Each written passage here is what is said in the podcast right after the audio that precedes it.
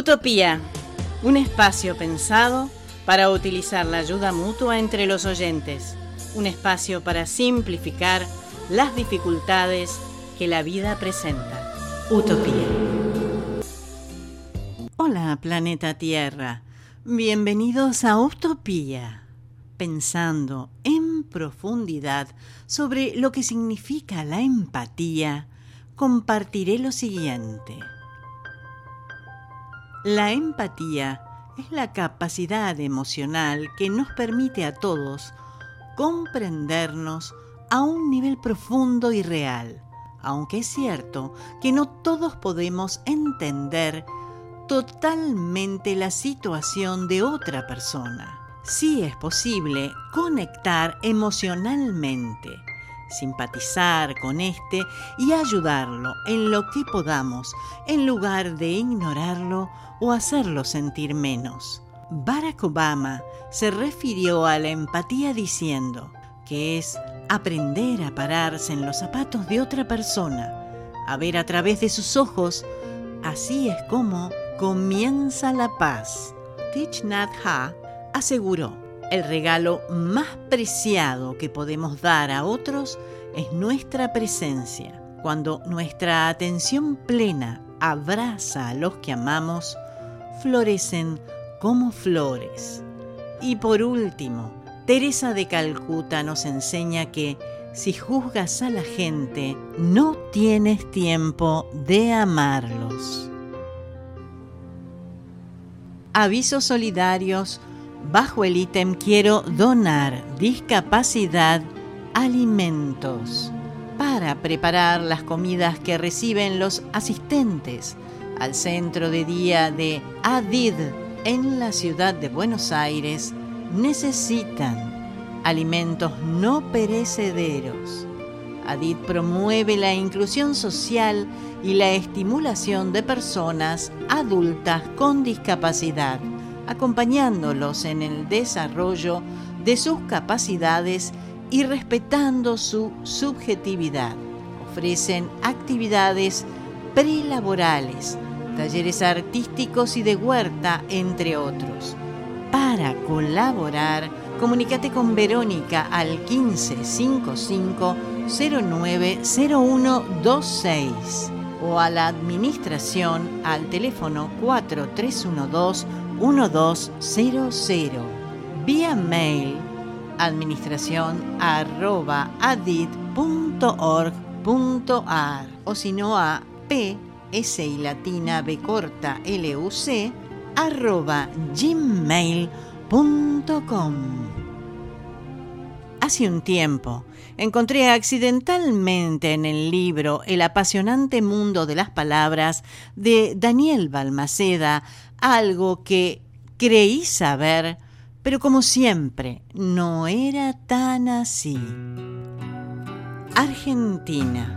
La denominación del país proviene de Argento, término que evoca a la Tierra del Plata en las márgenes del río homónimo.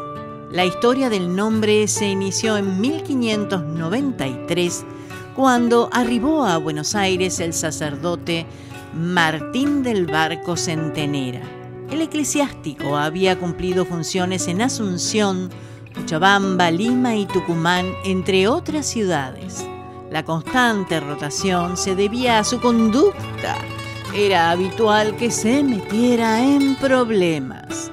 El vino lo entusiasmaba a tal punto que fue procesado por emborracharse en lugares públicos, dar espectáculos, abrazándose a botas de vino, andar vociferando relaciones con mujeres, dedicarse al comercio, convivir, por Dios, con una dama casada y utilizar su autoridad eclesiástica para amenazar de acusar de moros y judíos ante el tribunal de la Inquisición a todos los que le reprocharan su conducta.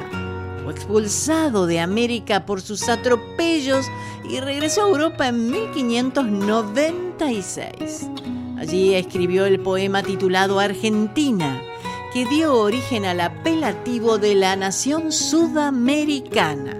La intención de Centenera fue darle un nombre poético a su obra referida al territorio del Río de la Plata y se decidió por Argentina debido a que Argentum es la forma latina de mencionar el mineral que llamamos plata. Murió en 1602, el mismo año en que se publicaba su obra. Aquella palabra pasó al olvido hasta que poco a poco fue reviviendo. En 1808, dos siglos después que del barco centenera la evocara, Vicente López y Planes volvió a usarla en un nuevo poema. Esta vez celebraba la victoria sobre los ingleses. Fue su primera obra reconocida y se llamó El triunfo argentino, poema heroico. Era común que se leyera en las tertulias de Buenos Aires, incluso mucho tiempo después. El nombre fue arraigándose con el paso de los años hasta convertirse en irreemplazable. Nací roto para que me pudieras curar. Traeré mi suciedad y dejaré que me laves con el agua. Nací para necesitarte, para limpiar las lágrimas que lloro. Me hiciste niño para que pueda ser mi padre. Con ustedes, Jeremy Camp y su tema Father mis queridos oyentes, un abrazo y hasta la próxima.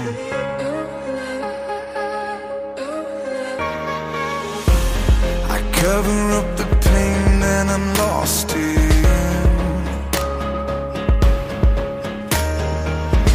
Cause I wanna be enough and it's exhausting. Trying so hard Really, I'm just wearing my heart out. And I find myself right on the